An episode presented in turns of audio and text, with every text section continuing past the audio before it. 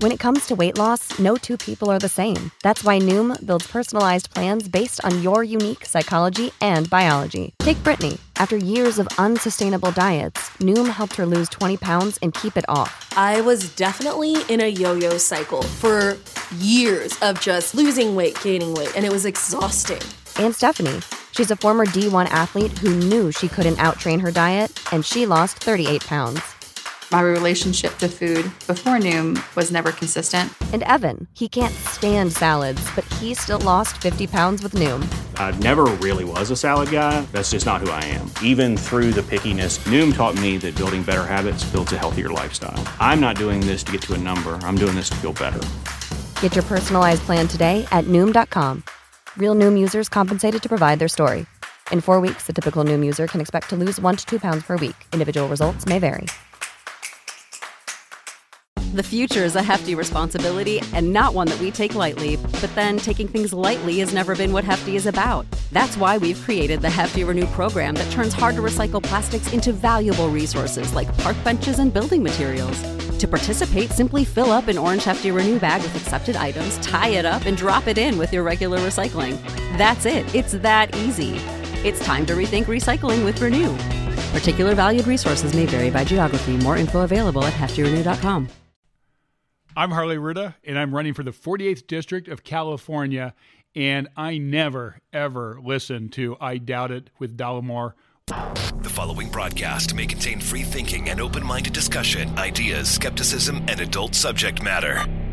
Topics will be discussed using adult language, sometimes gratuitously. Get ready to move the conversation forward.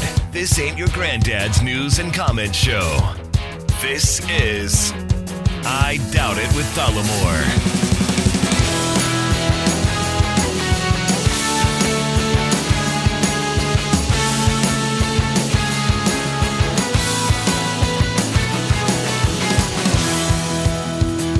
All right, everybody, welcome to the show and thank you for joining us. Episode 628 of I Doubt It with Dollemore. I'm your host, Jesse Dollemore, joined today by the lovely, the talented, the scholarly co host of an award winning podcast, Brittany Page. You know, I was waiting for that, and I'm so glad that you went there because we are. We are officially an award winning podcast. Now, I don't want to forget about Rainer's Award because that was really the first award that we received, and we're you're actually holding it right now. I have a trophy in my hand. Yeah, we have Rainer um, in uh, Pennsylvania, Pittsburgh, yeah. right?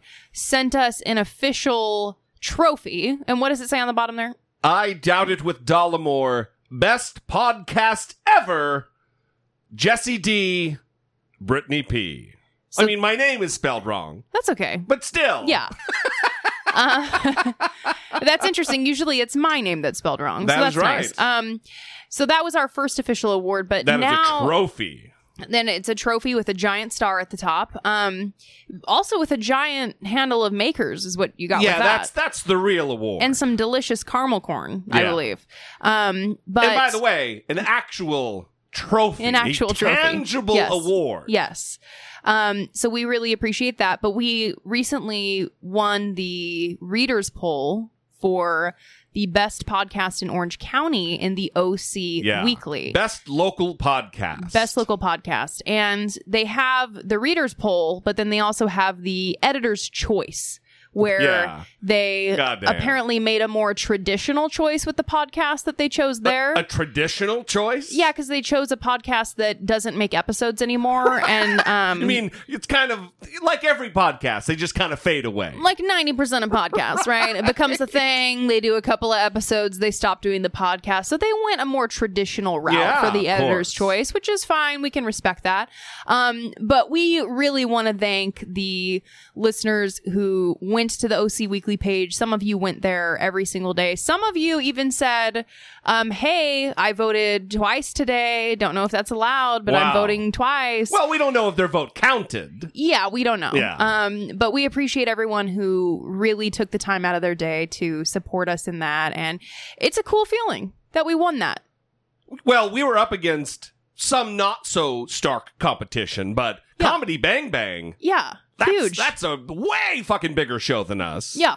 That's a TV show. I mean, Yeah. goddamn. Yeah.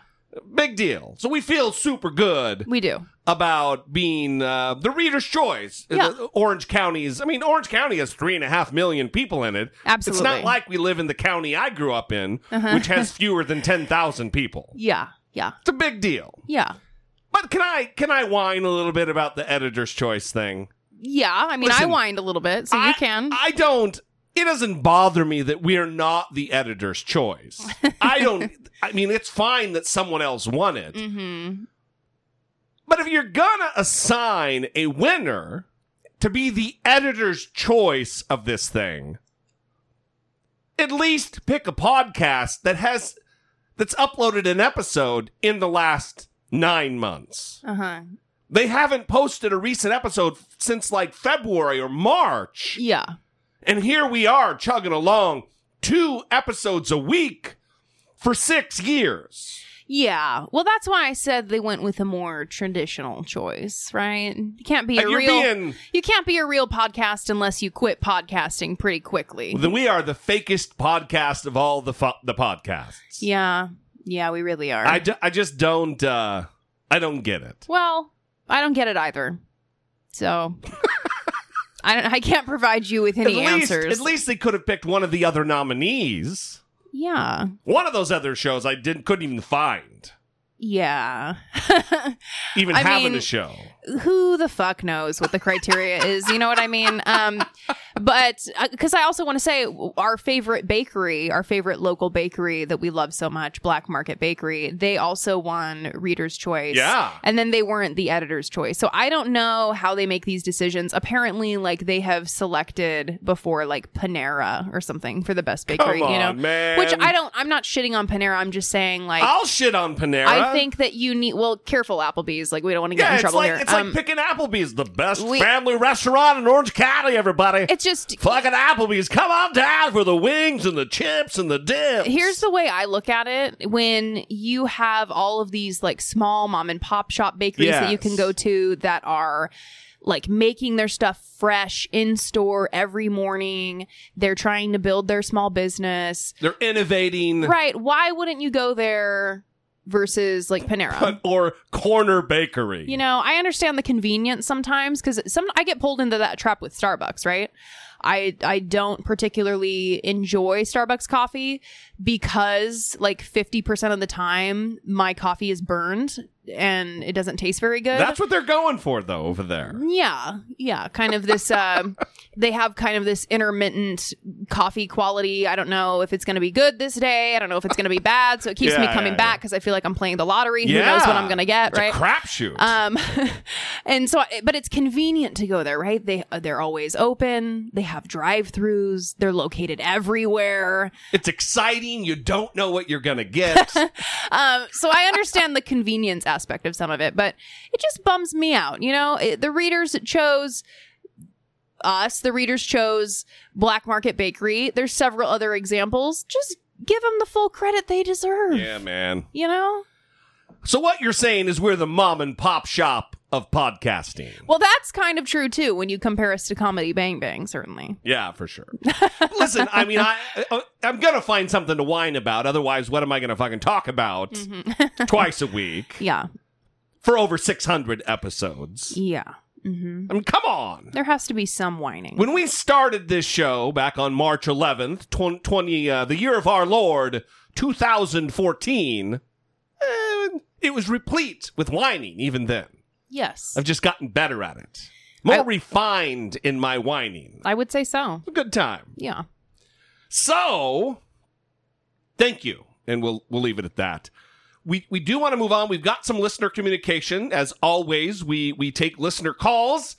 Uh, I will I will some of this will just repeat as though we have new listeners because I'm assuming someone will find the show from the the the OC Weekly contest, as it were. Uh, 657 464 7609. That is the number at which you can leave a fewer than three minute voicemail to sound off and have your opinion amplified by our show. You can also email a voice memo from your smartphone to I doubt it at dollemore.com. Over the course of the last couple episodes, we have been talking about an incident that took place on Facebook where I interacted with a listener, a apparent former listener, Alan. And it was uh, about the Ellen DeGeneres thing that happened where she was photographed with George W. Bush and all hell broke loose. And I asked the question of Alan, well, what if, what if Obama was there instead of George W. Bush? Would everybody be outraged by that? Because a lot of the same military tactics that were used by George W. Bush were also used by Obama. Well, that's the important context behind that. I I, I feel like it's not fair for you to just kind of launch into that that question without giving the proper context behind the post, which Okay. was most people, and, and some people got confused here too about what the basis of the disagreement was, because some of the response that we got, people just ignored like all of the civilian deaths entirely. Like that wasn't something that even registered for them. Um, but that is actually the premise of the argument from which this all got kicked off, Yeah, right? yeah. Was that um, George W. Bush is a war criminal and he was responsible for um, many deaths. And that is the primary reason that all of this popped off on social media when Ellen DeGeneres was photographed with George W. Bush. Now, through that conversation on the previous episode, you did mention um, his stances on gay marriage and things like that, and drew similar comparisons to um, Obama and things like that, which I think made your argument a little bit murkier because in the initial post that wasn't stated. Well, I don't know if I'm being correct here No, because I honestly you're right. don't know you're what the right. post is. You're right. But up front, the, the the argument wasn't exactly clearly stated because I think Alan was talking about cla- a class difference. That it's not about the fact that she was sitting with a war criminal. Oh, okay. um, allegedly. That it was actually that they're all rich people Okay. and they don't, we don't have anything in common with them, and they will look down on us and shit on us from their high station in life. Yeah. And uh, if you remember, one of the first sentences of Alan's voicemail was Americans don't like to talk about class. Oh, that's right. That's in, a- right. in, in in that context. And Yeah. I- well, I don't agree with that on its face, but Yeah. anyway, that's that's where we are. Yeah, so I guess uh, I don't know who's wrong then, um, because I thought I thought the post had um, initially referred to the the war criminal stuff, but maybe I'm just taking the um, vast majority of the internet's You're, response. you're to doing what I did. Uh-huh. Uh, I started talking about the war criminal stuff. I see. the the comparison of Bush to, to Obama when the article that he even posted was about rich people. I see. Okay, so he was primarily talking about class, And then also he posted an article from something a publication called the Beaverton, Mm. which is I was informed on Twitter a satirical. It's kind of like the Onion in Canada. So I don't even. Yeah, I don't even know. Anyway. The content, the conversation continues. We got several voicemails about it, three of which I'm going to play today, and we're going to continue the conversation, which is oftentimes the objective of the show, moving the conversation forward. Hi, Brittany, Jesse. Uh, my name is Greg, first time caller and uh, always corny, uh, long time listener. I um, was listening to your latest episode, 627. I'm about 30 episodes in. I'm a new listener, new follower, um, online, uh, YouTube and on the podcast. Thank you, Greg. Anyway, uh, Jesse, when Al started the conversation on Facebook, you, you did something that reminds me of the Republicans, the whataboutism. Uh, maybe not to that extreme, but uh, you said, what if Obama? What if she had posed with Obama in the photo? Well, she didn't. She posed with Bush. Uh, so you basically changed the parameters of the argument when you injected uh, the other names in it, into that argument. Um, I think if you would have chosen, if you would have stayed with the parameters of the argument, that it was Obama, uh, that it was Bush that she posed with, and and, and conversated with Al on that that level, he would have continued to do so. By changing the parameters, he kind of probably caught him off guard. Anyway, um, I just wanted to call and, and say that, and also thank you guys because uh, your discussions with yourselves and others also opens my mind to to uh, ideas and suggestions that I would not have taken probably from someone else. I'm I'm more aware of uh, my surroundings. I'm more aware of of uh, things that I may not have been uh, aware of before. Um, my conversations are kind of limited because of my liberalism, but now I'm, I'm open to more of the conservative view. Um, I may not be as harsh. I was once like Jesse, kind of fiery, a fiery brand, but uh, I've learned to calm down. And uh, Brittany, you kind of helped me with that as well, looking at the alternate view. So uh, you both are very great at what you do. I appreciate your podcast and your YouTube videos. Uh, you'll have me for a listener for as long as you guys do this. So uh, thanks and goodbye. Well, thank you, Greg. Yeah, that was very nice. Very kind. yeah. Um, I I have to just disagree. I don't I don't um I don't agree with you that that's whataboutism. I think sometimes. Well, first of all, let me explain what I think whataboutism is. Whataboutism is Donald Trump is corrupt and damaging America every day that he's in office. Yeah, well, Hillary didn't release her emails. That is what whataboutism. It's a distraction. I was using a, an example of, yeah, that may or may not be bad, her having it, uh, sitting down with George W. Bush. But would you feel the same way if she was sitting next to Obama, who also did terrible shit relative to killing civilians, untold numbers of civilians via drone attack?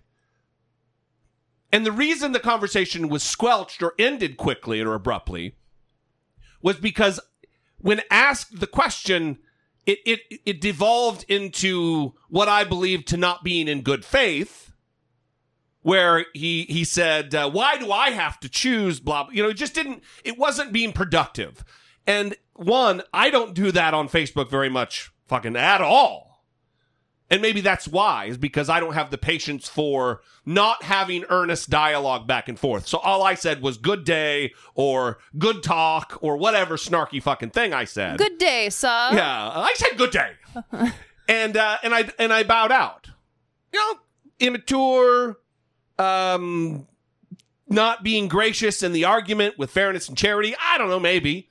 I'm not fucking perfect. I Mhm. often am a dick. I Yeah. think that is some of the panache of the program.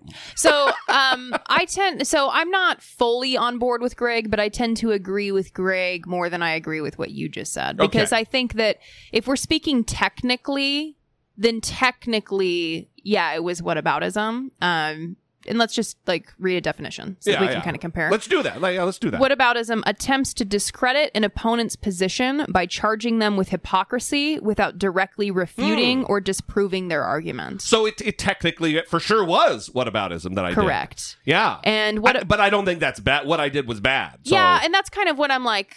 Uh, that's what I'm about to say. So be quiet. Um, uh, because, but at the How same dare you, time, sir. see, I'm working through this in my head, and it's not coming out. Oh, like, no. in a, a free flowing way. Oh no. no, but you're still wrong, so it's fine. Um, oh, you almost had it.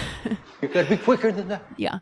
Um, because actually, I was gonna say, Actually, your your what about comment was meant to drive at the main the central argument that Al was making but you didn't actually do that like you didn't grapple Yeah. with the central argument you just asked the question Well, because it was a it was a jumping off point to have a larger conversation that ended up not being had Right. because I didn't feel like it was being had in good faith. And so I guess this is kind of the lesson. Like, arguing online is so difficult. And I used to do it. It's why I almost never do it. I, I haven't done it with any kind of regularity in probably a year and a half. Yeah. But I used to be an avid an avid online debater and I would spend hours sometimes Yeah. going back and forth with people and citing my arguments and I genuinely believed I was doing good. And I think as I reflect on it now I probably was in some cases but it was a net gain, a but- net positive. but you have to be dedicated to it. You have to dedicate your time to it. You have to take the proper approach A- because and patience. and you have to be patient. And so I think the thing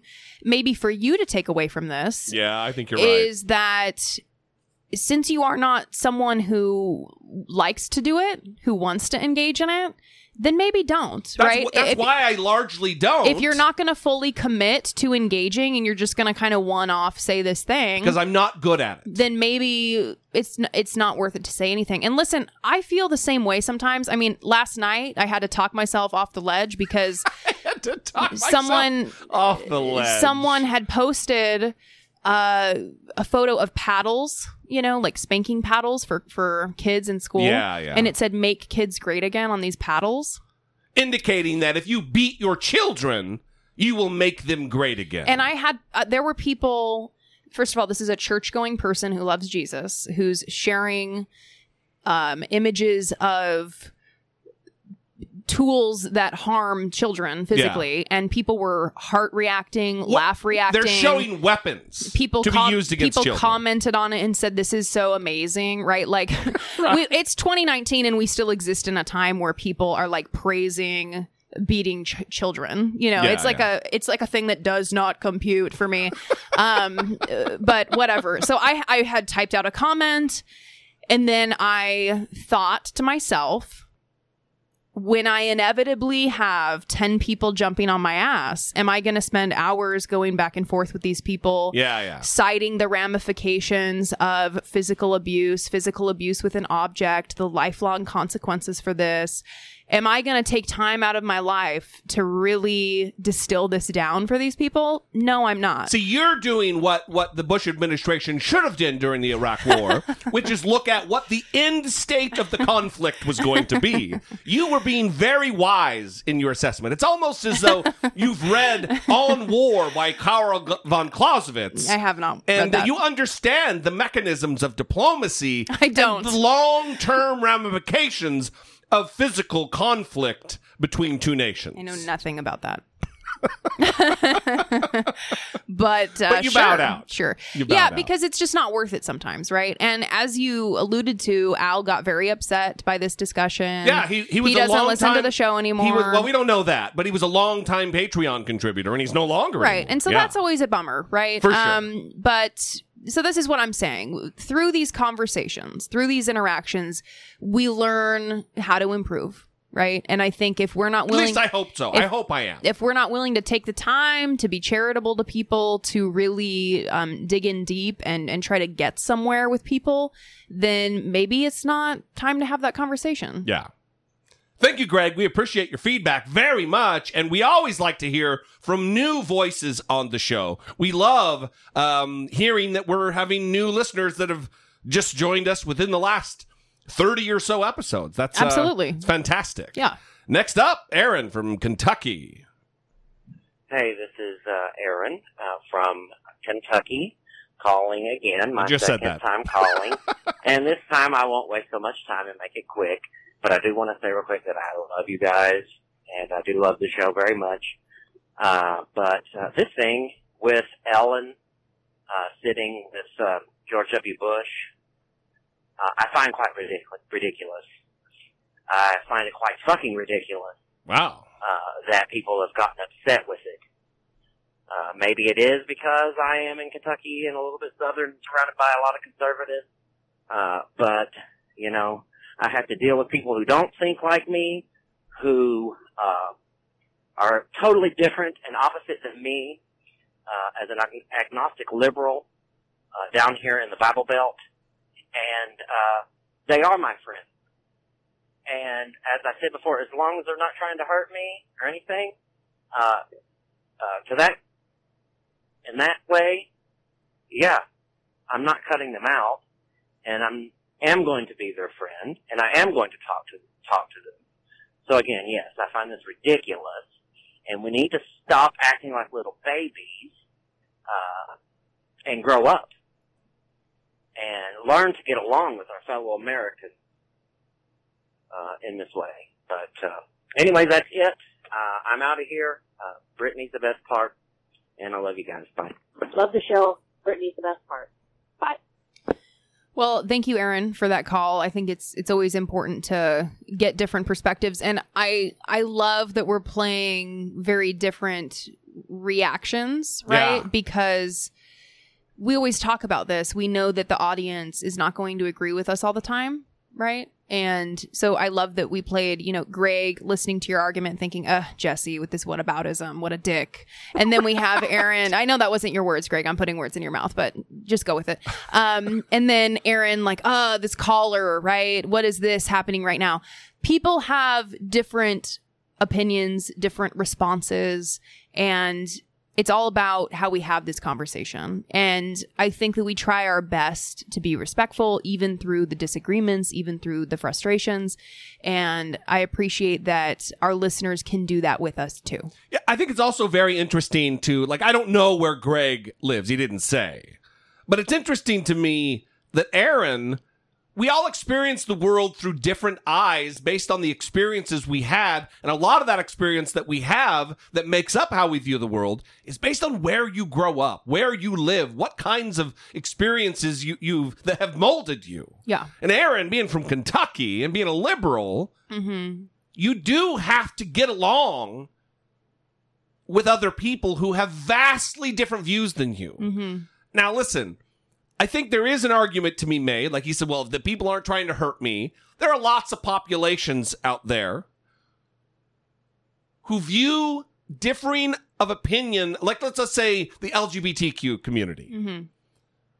that their very existence is at odds with the Republican platform about marriage equality, about trans rights, all of this. Yeah. So there is, I think there is some wiggle room there about whether or not someone is trying to hurt them based on their politics. And whether or not it extends beyond just a mere disagreement about an issue. Yeah, that's right. Yeah. So, so uh, listen, I'm I'm all about having listen. If it's just a policy disagreement about how much we spend on Medicare or what kind of immigration numbers we should have relative to to to to allowing more people into the country or refugee numbers. Listen, th- that is we need we need to get back to a place in America where we can have these policy disagreements without demonizing one another as being Nazis or or hating America and want us to turn us into a third world country or whatever. That's going to have to go away eventually. But certain basic human rights are non-negotiable. And that's not just a policy disagreement. Mm-hmm. Yeah. Anyway, I, I do. I was reading uh, a Pew Research Center report Mm. um, that they recently Pew, pew, pew, pew, pew, pew, pew, pew. pew. they recently released this. It's called the Partisan Landscape and Views of the Parties, and this was so.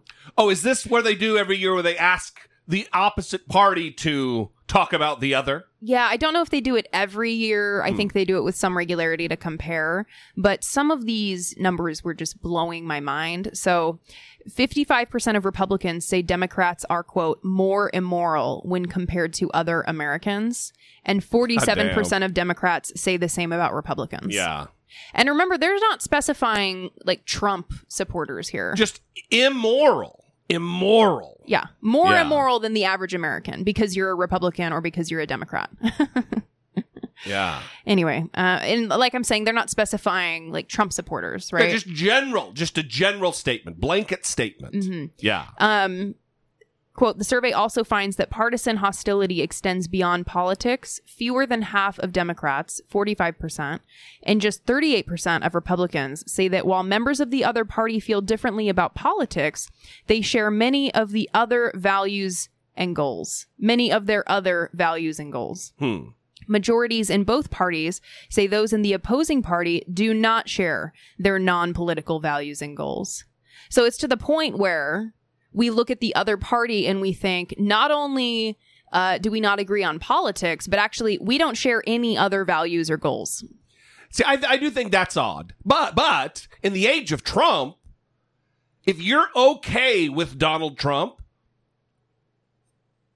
there's a disconnect there. I agree. There's a something's fucking wrong there. If you're okay with the president who throws thousands now we know over 5,000 children were taken away from their parents and put separately into detention centers, many of whom will never see their parents again. there is there is something to be said for in the age of Trump, but just normal politics before, it wasn't like this. So you view these numbers as valid in the um in the Trump years. I'm trying to think. I'm the, the pause is indicating that I'm thinking about how I would have answered, and I probably would have answered in line with that. In light of what we've just experienced over these last three and a half years, two and a half years, Would you have answered that way when George W. Bush was president, knowing his policies against the LGBT community, um, what was going on with Iraq, all that different stuff? um, even though I disagreed with him on on uh, human rights, what I civil rights, what I consider human rights, like the the gay, gay marriage and and those uh, civil rights issues, I, I wouldn't have because Mhm. I disagreed with him. Mhm. But I was also still considering myself libertarian leaning, conservative light, Republican light. Yeah, because I just I'm I'm interested in how how this happens, right? Because you have people like Bill Maher who say that they would give anything to have George W. Bush be president again, and how when they look back on it now, they were so unfair to him because they didn't realize how bad it could get.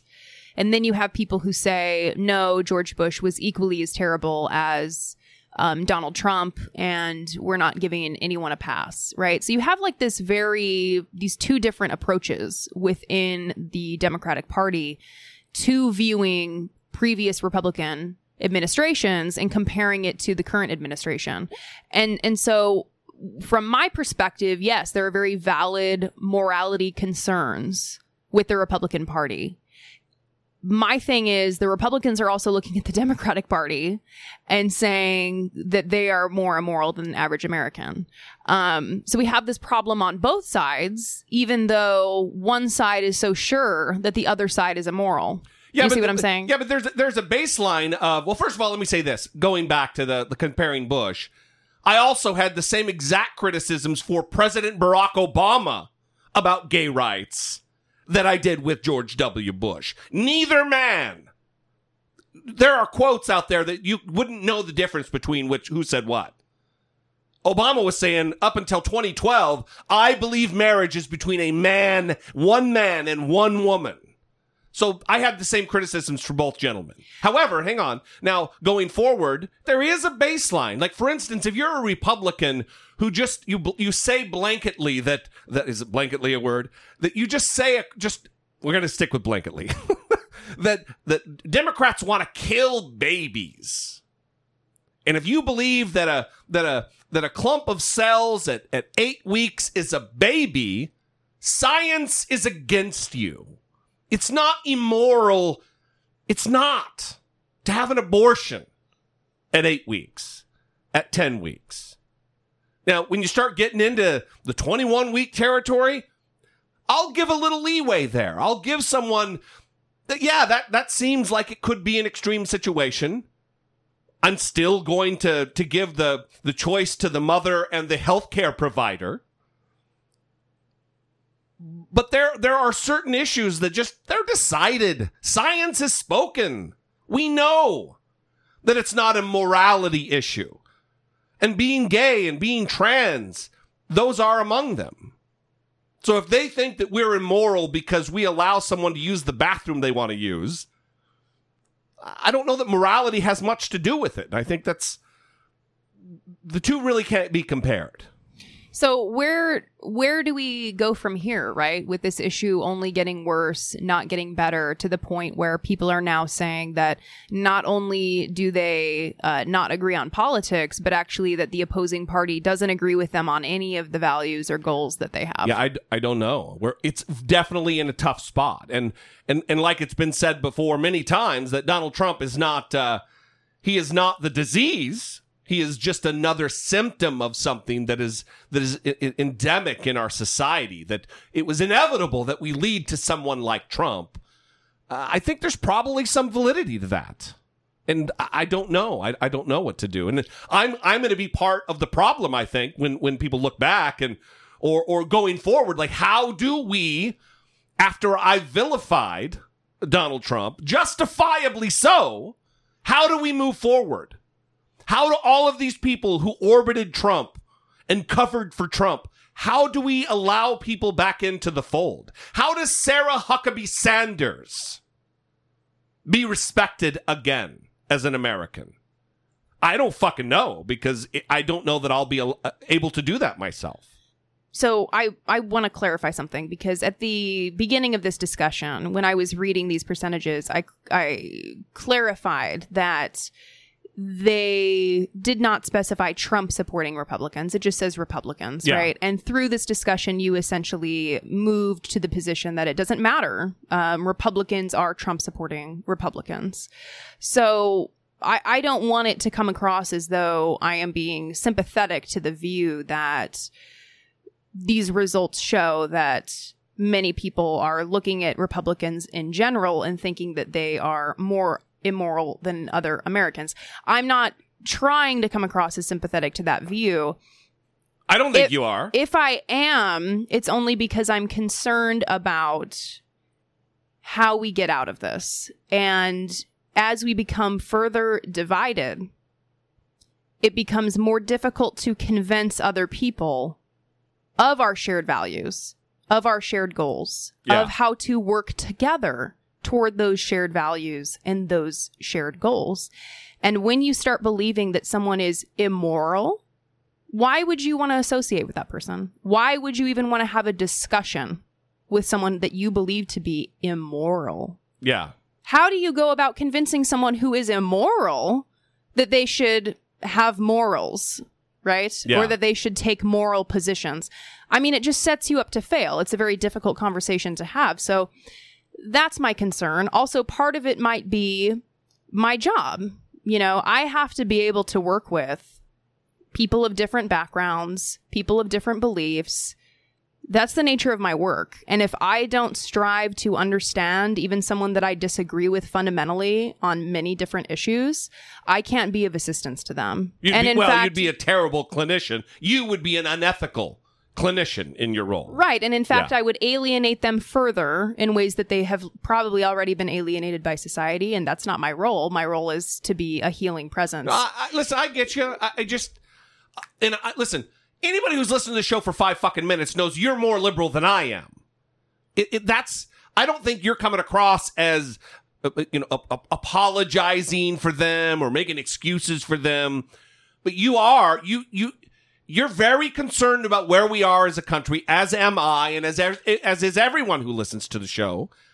How are we going to get out of this fucking mess? How are we going to be less divided as a nation? It's a very real quandary. We're, we have a problem right now. Mm-hmm. And I think we are right to be up in arms and outraged at where the current Republican Party is. Mm-hmm. The Trump Republican Party. But we need to do some very real soul searching to look back and find out how we got here. Because a course correction has to be made. Because after Donald Trump, if we remain as divided as we are, and this is assuming that things mellow out a little bit after we get rid of Trump, and we get back to normal, terrible Republicans and their views, we have to be able to work with one another to convince one, to at least come to the table to convince one another of our particular argument on an issue. Back to normal policy disagreements. Not Muslim bans and throwing children in cages and very fine people on both sides. These aren't arguments that we've been faced with in this country before. I, I just don't think you you- you're coming across as being an apologist for these fucking people. I don't. Yeah, I just I wanted to clarify that given the direction that the conversation took. Yeah. Mhm.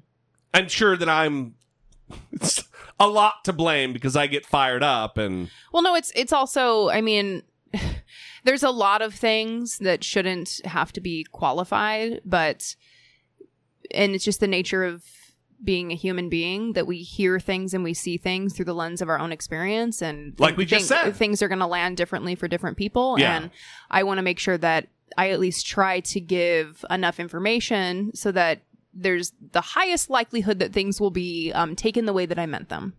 well, let me also say this, and and then we're going to get to the next voicemail. What we do is precarious. mm-hmm.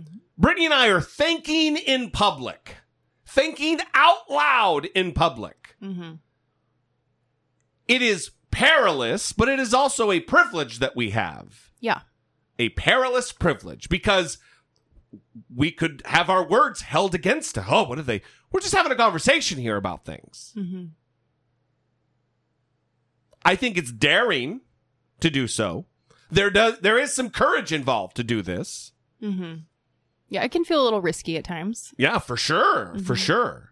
Yeah, Because we're gonna make mistakes. absolutely. As I maybe did with Alan. I don't know. I'm still not fully convinced of it. yeah, but it could be the case. I'm open to it being the case. yeah. That's something. Mm-hmm. Anyway, we, as always, would still love your thoughts. I will drop the phone number one more time 657 464 7609. Email those voice memos from your smartphone to I doubt it at dollemore.com. Hey guys, wanted to comment on the uh, voicemail left by Alan regarding the Ellen DeGeneres Bush. Um, first, want to put a caveat out there. I'm not. I don't want to criticize Alan. I don't want to bash. I think having members of the community are valuable.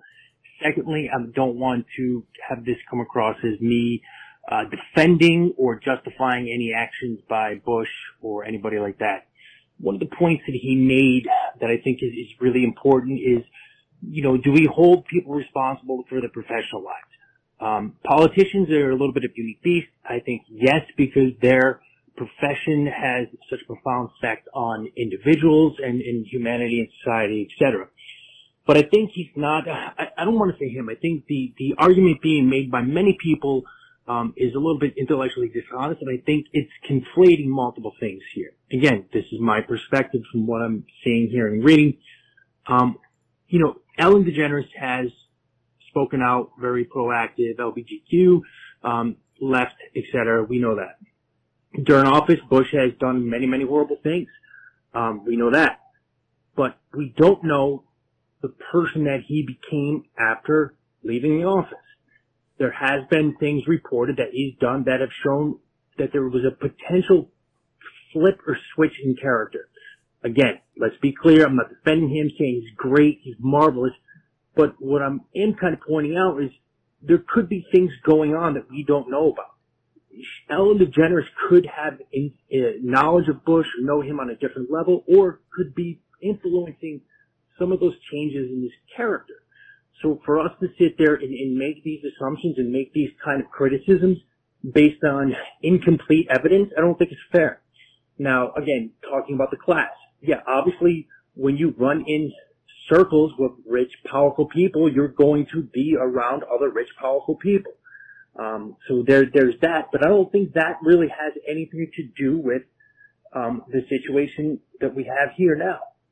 And, let's be clear, if you're in if you're in the owner's box of an NFL team, you're rich and powerful, or you won some sort of make-a-wish sweepstakes. Um, so I think when we look at this, we really have to be careful not to jump on the bandwagon and, and make these kind of arguments without knowing all the things.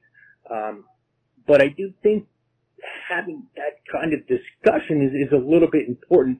I think too, in order to remain skeptical, we gotta not really look at it from a left or right position, you know, because when you do that, you're inherently putting bias on the way you're looking at that argument and, and how you're gonna portray and, and defend or, or assert that argument. So thank you for that voicemail. Um, I I would say there's uh, just like a little too much charity being given here. um, Yeah. I, I appreciate the argument certainly um, that we should you know take a step back and try to consider other context, and I I also believe that there is truth to we average people cannot even begin to imagine the information that comes across that desk and the decisions that need to be made. I think that that's why you see a lot of times there's some idealistic views before people enter the office of the presidency that Yeah. end up changing once they're in there because The world is a fucking way more dangerous place than you can even conceive of. and I'm I'm not even necessarily trying to justify decisions. I'm just trying to insert some of what the caller is talking about there where it is more complicated, Well, let's- right? let's it's a little less way. black and Let- white. Let's put it this way: Barack Obama was all over closing Gitmo, and then the day he took office, what happened? Not a fucking thing. Because Gitmo is terrible, but you know what? The world is terrible, and there's all kinds of bad shit that goes down that you have no idea of because you don't get the presidential daily briefing, which is filled with horrific and scary shit. and I- again, and I'm not making excuses. I wouldn't want to be president. One, I'm not equipped to do the job, but also I wouldn't want to be forced to making impossible decisions. Either thing you decide is a fucking terrible outcome. So the so the world is complicated, and this is why um, we aren't on TV making millions of dollars because you you get paid to like take an extreme position and like rah rah one hundred percent go after that. Right. Uh, it's not popular to stand back and say, "Oh, let's consider all these other things, and things are complicated, guys. Let's slow it down." Um, but Yeah, that's nuance is not the friend of the lower thing. but that's what we want to, to do here, and I appreciate that the caller went that direction. I just, I, it's a little bit more charitable than um, I agree. I, would be. Yeah, I agree. Yeah. Yeah. Anyway, I, I think that's going to be it for the calls. I've got a couple more, but we've gone so long already that we'll save them for next time. Hmm. In fact, most of what we're going to get to talk about is not even what I had planned. So we're going to talk about one thing on the other side of the break, and it's going to be Mark Zuckerberg. Support for I Doubt It with Dollemore comes from generous, engaged, intelligent, and good looking listeners like you by way of Patreon. Your support on Patreon for as little as a dollar a month helps keep the show going and move the conversation forward one podcast at a time. If you would like to join the ever-growing family of supporters, please visit patreon.com slash I Doubt It with Dollemore. We would like to thank our two new Patreon supporters, Lynn Lynn and Mindy. Mindy. Thank you so very much for your beautiful support of the show. Fantastic. We could not do this without you. That is a fact. Um, Speaking of facts, Yes. So we also want to remind you that Thanksgiving is coming up.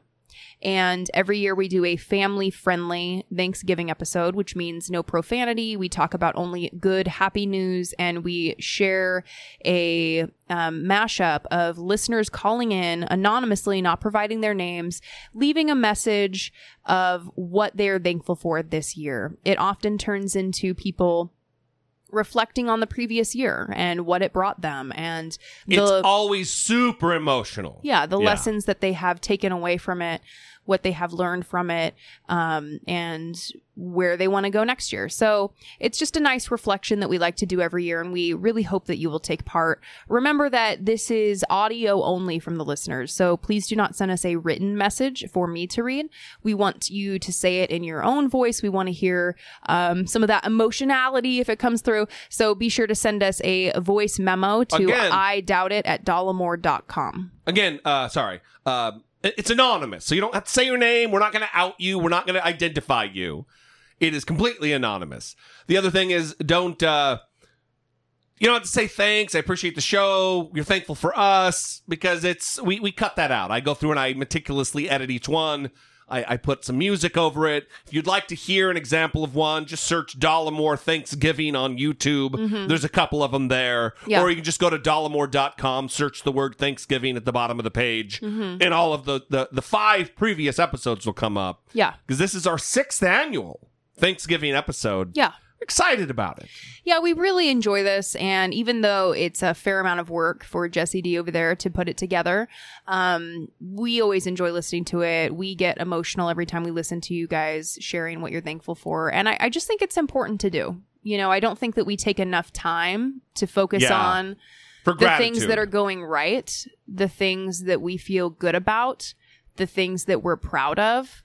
And I think if we took some more time to do that, we might feel a little bit better. Happier and healthier. Yeah. Absolutely. Not trying to go into group therapy mode Right. here, but So again, send your submissions, email from your voice memos from your smartphone to I doubt it at dollemore.com.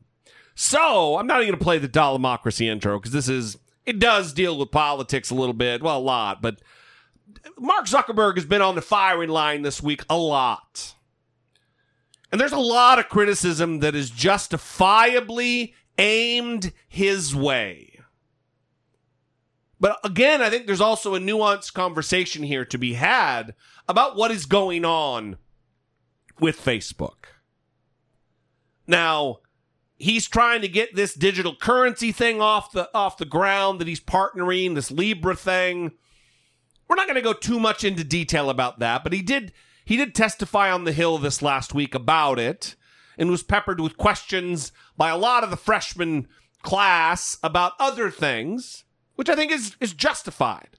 They get their 5 minutes just like anybody else on the committee and they can do with it as they please to address the issues that they see fit. But there are other things that are going on with, with Facebook and Mark Zuckerberg right now that are really fucking bothering me. This all started, I think, with um, Elizabeth Warren running a fake news ad on Facebook That is right. and having no issue with that.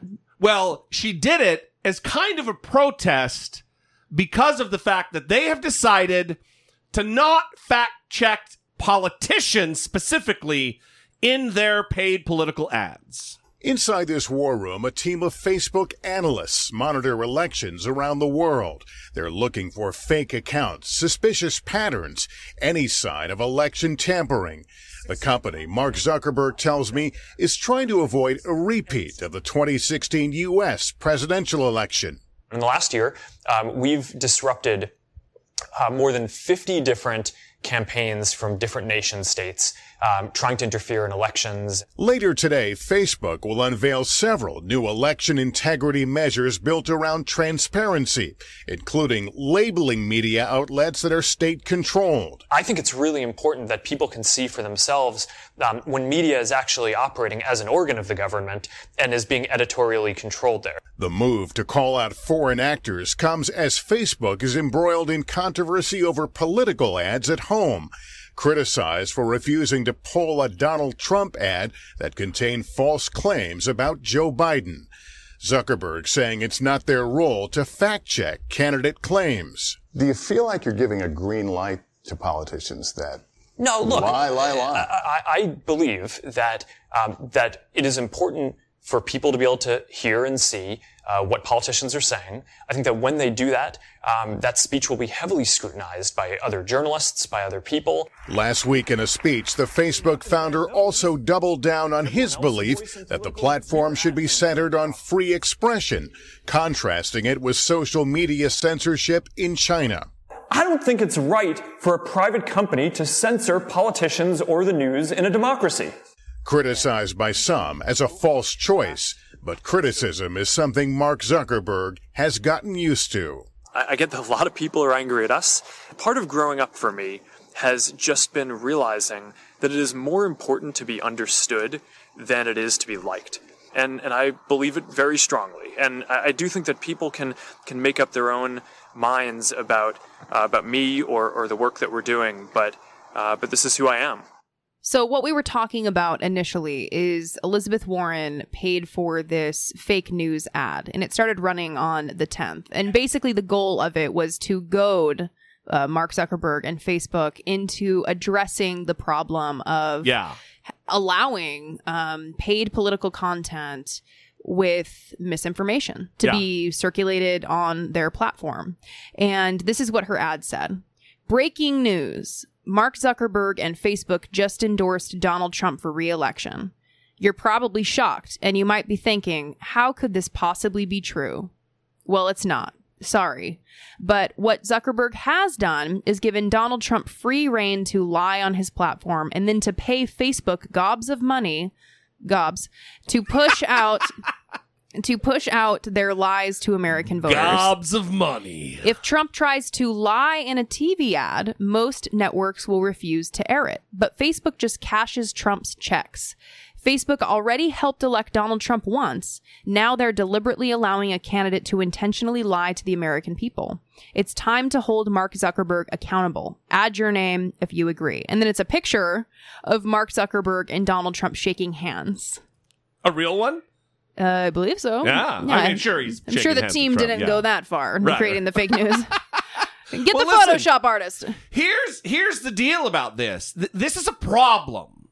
And it's not here here's what I think is the main problem. It's not that they're trying to restrict the content of things that Donald Trump just has or his campaign staff randomly posts on their page. It's that they're paying to broadcast a message. Facebook is profiting from misinformation. From misinf exactly right. Facebook is cashing checks, and by the way, millions of dollars, which is a drop drop in the bu- bucket for this giant, massive, profitable corporation. But it's still millions of dollars that they're taking in to amplify the lie of Donald Trump. No one's saying you need to be monitoring his Facebook account and making sure everything he says is factual. It's when you're taking money to promote, to advance, to further lies and conspiracies. So, Facebook Newsroom, this Twitter account, um, responded to Elizabeth Warren, and in it they included um, ad analytics for two different ads that were run on. Uh, On television, on right? broadcast stations Yeah, across yeah. the country. So one is anti-impeachment from Trump for president, and then one is pro-impeachment from Tom Steyer. Mm-hmm. And they said, looks like broadcast stations across the country have aired this ad nearly 1,000 times as required by law. FCC doesn't want broadcast companies censoring candidates' speech. We agree it's better to let voters, not companies, decide. Hashtag FCC. FCC hashtag candidate use. Well, we'd have to know what was in those particular ads. That's not, it, it's different than saying outright lies about Joe Biden.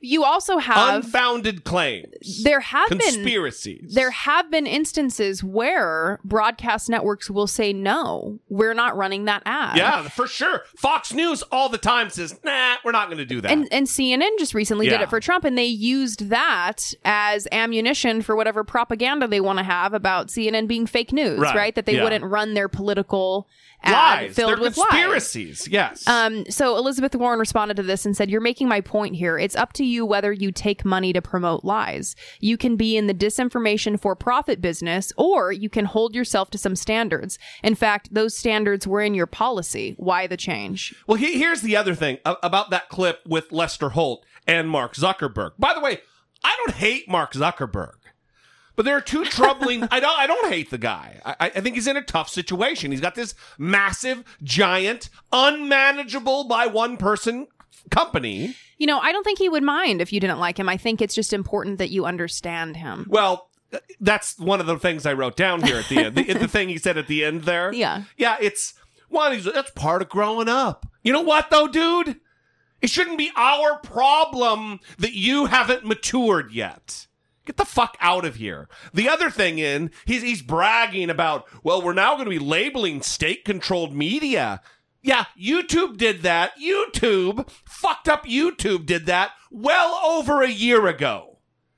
If you're some avant garde, ahead of the curve technology company, you'd think you'd be innovating ahead of your competitors, but you're not. You're fucking behind the goddamn curve. I think that uh, Facebook could really use. Do they have a PR team, or is it just Mark Zuckerberg that comes out? Because I think that they need to like hire somebody. I know they give also they give free food on campus. Mm-hmm. They should be given good free haircuts because that guy is fucking bullcut McGee. Something is wrong. I think that we should start with the PR situation. I think that that is. it all goes hand in hand, Brittany. Mm. It all goes hand in hand. I guess they can do both those things. hmm So, so the other thing is related to this news tab that they're now partnering with news agencies. They've listed certain news agencies as trusted. Like we've got a we've got a Facebook page, the I Doubt It with Dollemore podcast Facebook page. Has almost 11,000 likes. Yeah. Yeah, a paltry 11,000 people like the page. Go ahead and go join them. Thank you if you like the page. hmm We don't pay. I stopped putting my videos up because no one sees them on Facebook Algorithm. because of the algorithm. They want you to pay so you can get you can reach your own audience. They want me to pay. They want Brittany to pay. So my content can just get to see, be seen by the people who like the page, who've said they want to see things from our page. Facebook wants me to pay for that. I'm not going to do that. So I guess you have to go in and say see first or do whatever the thing is. But they partnered with these different news agencies, not us. We're not reputable enough. But you know who is? Breitbart.com. They are reputable enough to be considered among the elite and trusted news sources. Breitbart.com, the white supremacy online outlet run by formerly Steve Bannon. They're reputable enough for Facebook. Here's Oliver Darcy talking about it on CNN. Facebook, uh, the social network, now doing the opposite, trying to boost uh, people's eyeballs on some of the reporting from those news outlets as well as others. They have this new news tab, Yeah. but Facebook's already under scrutiny for what it's putting on there. Yeah, Facebook is, uh, they decided that one of the sources, so I think about 200 sources initially, part of this testing phase, is uh, Breitbart, which is this far right website known for publishing misleading information about Democrats, about the president's critics. This is going to be one of their sources uh, for Facebook's news tab. And, and, you know, it's actually quite remarkable because back when uh, Mark Zuckerberg announced this news tab earlier this year, he said he wanted to be high quality information from trustworthy sources. And when you look at the kind of information the kind of conspiracy theories that are peddled by an outlet like Breitbart, it's nothing short of stunning that Facebook thinks that this is the kind of outlet that they should be using as a source for their high quality news tab. For those of you who do not know, Breitbart is a hate website. It is not. Even, I wouldn't even consider it like the Daily Caller, which is Tucker Carlson's website or the Daily Wire, which has been Shapiro's. It is in a class all its own related to hate. They have had some of the most horrific articles and headlines that you could imagine. Yeah, some of the headlines, like I have an article here of like Breitbart's worst headlines, and I don't even feel comfortable reading some of them because they use um, like slurs. Yeah, exactly. In, in the in the headline of the article. Um, this one, Bill Kristol, Republican spoiler, renegade Jew. Yeah, that's right. Bill Kristol, who is uh, the former editor of the Weekly Standard and a, a, a, a man of, of Jewish descent, renegade Jew. Come on. Big trans hate machine targets pitching great Curt Schilling. Ugh. Um, let's let's see this one. There's no hiring bias against women in tech. They just suck at interviews. Yeah. Awesome. Gabby Giffords, the gun control movement's human shield. Uh, Remember, she was the congresswoman who was Right. shot.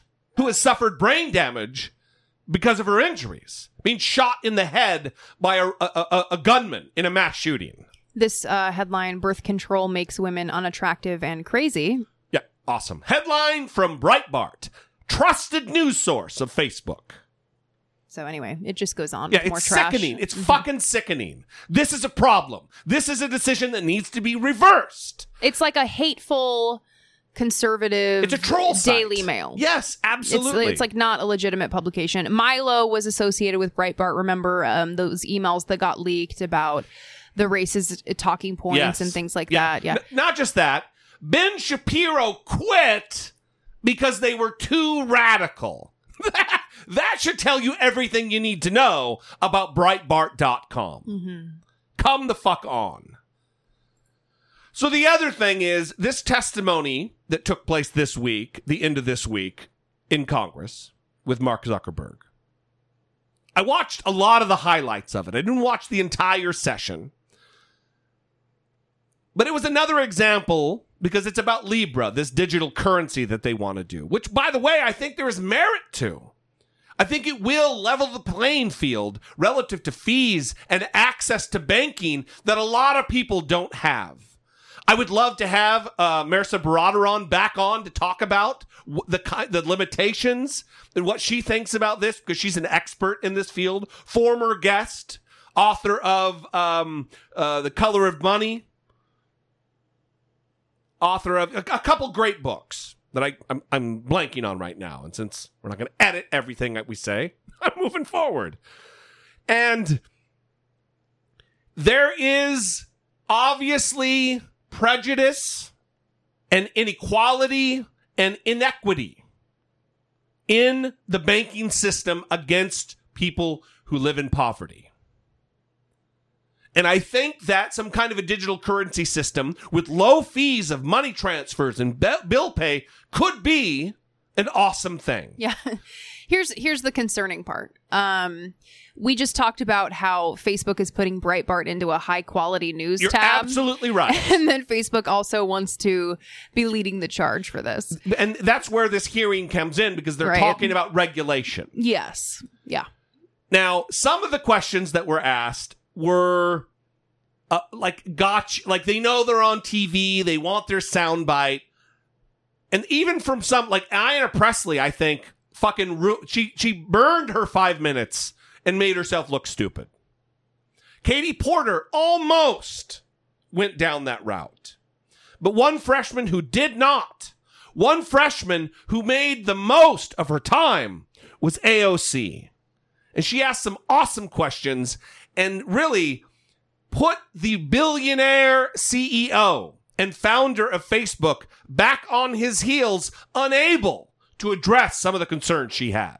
Ms. Ocasio Cortez is recognized for five minutes. It's good to see you, Mr. Zuckerberg. I think you, of all people, can appreciate using a person's past behavior in order to determine, predict, or make decisions about future behavior. And in order for us to make decisions about Libra, I think we need to kind of dig into your past behavior and Facebook's past behavior with respect to our democracy. Uh, Mr. Zuckerberg, what year and month did you personally first become aware of Cambridge Analytica? Uh, I'm not. I'm not sure of the exact time, but it was probably around the time when it became public. I think it was around March of 2018. I, I could be wrong though. Mhm. When did Facebook COO Sheryl Sandberg become aware of Cambridge Analytica? I, I don't know off the top of my You head. You don't know. Um, did anyone on your leadership team know about Cambridge Analytica prior to the initial report by The Guardian on December 11th, 2015? Uh, Congresswoman, I I believe so, and that some folks were were uh, tracking it internally. And I, I'm actually, as you're asking this, I I, I- do think I, I was aware of Cambridge Analytica as an entity earlier. I just Mhm. I, I don't know if I was tracking how they were using Facebook specifically. when was the issue discussed with your board member, Peter Thiel? Uh, Congresswoman, I don't I don't know that off the You don't know. This was the largest data scandal with respect to your company that had catastrophic impacts on the 2016 election. You don't, you don't know? Well, Congresswoman, I'm sure we, we discussed it after it uh, after after we were, were aware of what happened. Okay. Um, you announced recently that the official policy of Facebook now allows politicians to pay to spread disinformation um, in 2020 elections and in the future. So I just want to know how far I can push this um, in the next year. Under your policy, you know, using census data as well, could I pay to target predominantly black zip codes and advertise them the incorrect election date? No, Congresswoman, you couldn't. We we have even for these policies around the newsworthiness of, of Mhm. content that politicians say and the general principle that I believe that But you said you're not going to fact check my we- we- ads. We, have, if if uh, if anyone, including a politician, is saying things that uh, can cause, that is calling for violence or uh, could risk imminent physical harm or voter or census suppression when we roll out the census suppression policy, um, we will take that content down. So, so you will, there is some threshold where you will fact check political advertisements. Is that what you're telling me? Well, Congresswoman, yes, for specific things like that, where there's imminent risk of harm. Could I But run also- ads targeting Republicans in primaries saying that they voted for the Green New Deal? Sorry, I, I, can you repeat that? Would I be able to run advertisements on Facebook targeting Republicans in primaries saying that they voted for the Green New Deal? I mean, if you're not fact checking political advertisements, I'm just trying to understand the, the bounds here. What's fair game? I uh, I don't know the answer to that off the top of my head. I think So you don't know if I'll be able to do that. I think probably. Um, do you see a potential problem here with a complete lack of fact checking on political advertisements? Well, Congresswoman, I think lying is bad, and I think if you were to run an ad that had a lie, that would be bad. That's different from it being, uh, from it, from, for in our position, the right thing to do to prevent uh, your constituents or people in an election from seeing that you had lied. Um, so we can. So you won't take down lies, or you will take down lies. I think it's just a pretty simple yes or no. Congresswoman, uh, in I'm not talking about spin. I'm talking about actual. Yes, in most cases, in a democracy, I believe that people should be able to see for themselves what politicians that they may or may not vote for So are you saying won't take them their down. character for themselves. So you won't take. You may flag that it's wrong, but you won't take it down. Congresswoman, it's uh, it, it depends on the context that it shows up. Organic post ads, the, the treatment is a little. One question, one more question. In your ongoing dinner parties with far right figures, some of who advance the conspiracy theory that white supremacy is a hoax, did you discuss so called social media bias against conservatives, and do you believe there is a bias? Uh, Congresswoman, um, so I don't remember everything that was in the sent in, in the question. That's all right, I'll move on. Can you explain why you've named the Daily Caller, a publication white, uh, well documented with ties to white supremacists, as an official fact checker for Facebook? Congresswoman, sure. We actually don't appoint the independent fact checkers. They go through an independent organization called the Independent Fact Checking Network that has a rigorous standard for who they allow to uh, to serve as a fact checker. So you would say that white supremacist tied uh, publications meet a rigorous standard for fact checking? Thank you. Uh, Congresswoman, I would say that we're not the one assessing that, that standard. The International Fact Checking Network is the one who is setting that standard. Thank you. So you heard AOC there um, in her questioning. Dominating. Yeah, really having him working Yeah. hard there, uh, sweating a little bit. Um, she was referring to a report that came from Politico earlier this week. Yeah, about him having dinner with the likes of Tucker fucking Carlson. Yeah, Tucker Carlson, Lindsey Graham. Okay. Well, I'm more, I'm really bothered by Tucker Carlson, who is absolutely, without a doubt, a white supremacist who says things like immigrants make our country dirtier. Mm-hmm. While showing imagery of Mexican immigrants and immigrants coming across our southern border on top of the fence, of the border fence. Well, Jesse, according to Sam Harris. Yeah, fuck him too. Okay, so let's. Here we go. God damn. Um, Mark Zuckerberg responded to the Mark Zuckerberg responded to this post and he said, "There's some press today discussing dinners I've had with conservative politicians, media, and Ugh, thinkers." fucking smug ass answer. Wait for it. Wait for it. To be clear, Ugh. I have dinners with lots of people Ugh. across the spectrum on lots of different issues all the time. I suggest you open up your mind. meeting meeting new people and hearing from a ri- wide range of viewpoints is part of learning. Hmm. If you haven't tried it, I suggest that you do. I'm a smug dick. I'm a billionaire. Why don't you open up your mind, bro? So fuck you. You're having dinner with the white supremacist, and then in turn allowing the white supremacist website to fact check shit on Facebook. Let me tell you something. Well, isn't the Daily Caller Tucker Carlson's website? That's right. Mm-hmm. That is right. Mhm. So here is the deal.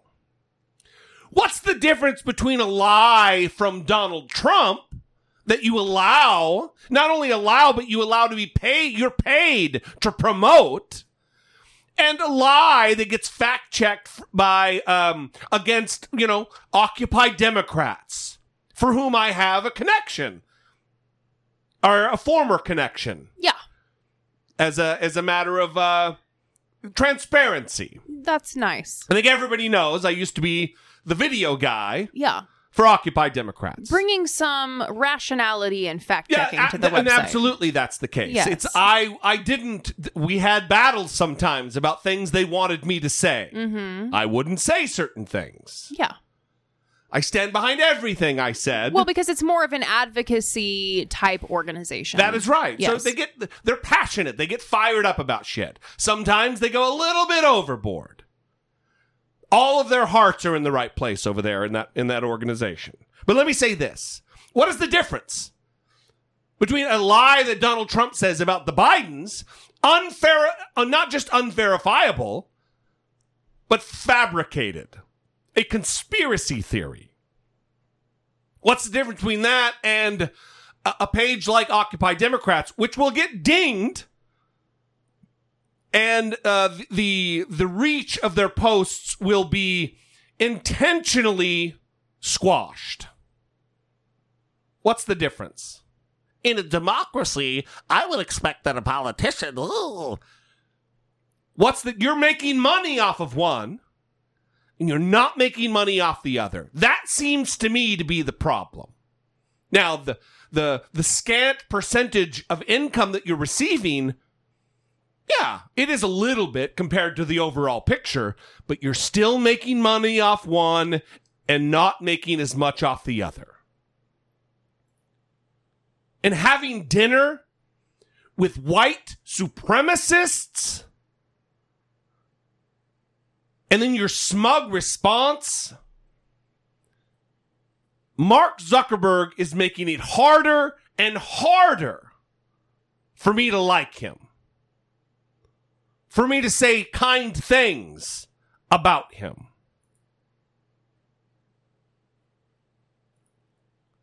I do believe his heart is in the right place. I do. I think he wants what's best, but he is fucking wrong about this. Tucker Carlson isn't just an employee at Fox News with different viewpoints. He is a virulent white supremacist who promotes ideas like white genocide on his show. About the coming civil war if Trump is removed. I have done many, maybe 10 videos about the danger that is posed to our republic by Tucker Carlson and his ilk. And Mark Zuckerberg is uh, breaking bread with him. To me, that's a problem. Well, especially given the other connecting stories Yeah. that go along with that. That's right. It's a Where you have, yeah, where you have uh, propaganda, conservative.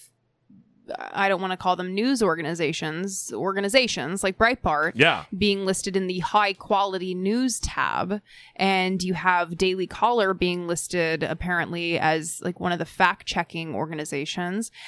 I understand wanting to make an attempt at fairness, right? To have both liberal and conservative voices represented. Absolutely. But we need to be reasonable about that here. I mean, you just heard me read the Breitbart headlines. If you go to Daily Caller, it's it's not really um like a journalistic organization that's really better. intent on fact checking things that they write.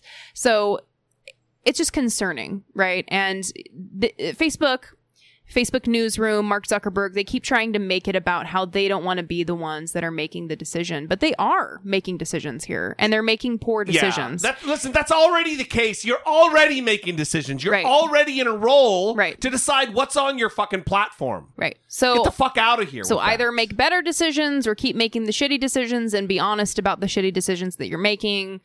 Whatever it is, Let me- but let me I want this. people to be more cautious when they're on Facebook and realize that there may be increased problems here with your family members, with your friends, sharing information that they believe to be true because it is being represented as Yes. something that is valid on the social network where a lot of people get their information. Even Facebook says Breitbart's good to go. What do you mean?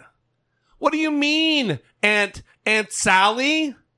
I I'm just I'm just putting out there what liberal Facebook says. Is responsible content, is a trusted, trusted news source. Breitbart.com. I think we're going to end it there. We love you. We appreciate you. We want your feedback. 657 464 7609. Of course, you can always email a voice memo from your smartphone to I doubt it at dollemore.com. Please, please send in your submission for our Thanksgiving episode. Every single episode from here on out until then is going to be soliciting. It's always pulling teeth to get people to submit. And I'm stressed the fuck out until the very end trying to get people to submit their thing. So please do it. Because every time at the end, after the episode, everybody loves it. Like, oh my God, it was so great. Thank you for doing it. But I want to get you guys to do it willingly without us having to pull teeth. We love you guys. We appreciate you. And we will see you next time. For Brittany Page, I'm Jesse Dollemore. And this has been I Doubt It. Who the fuck knows what the criteria is? You know what I mean?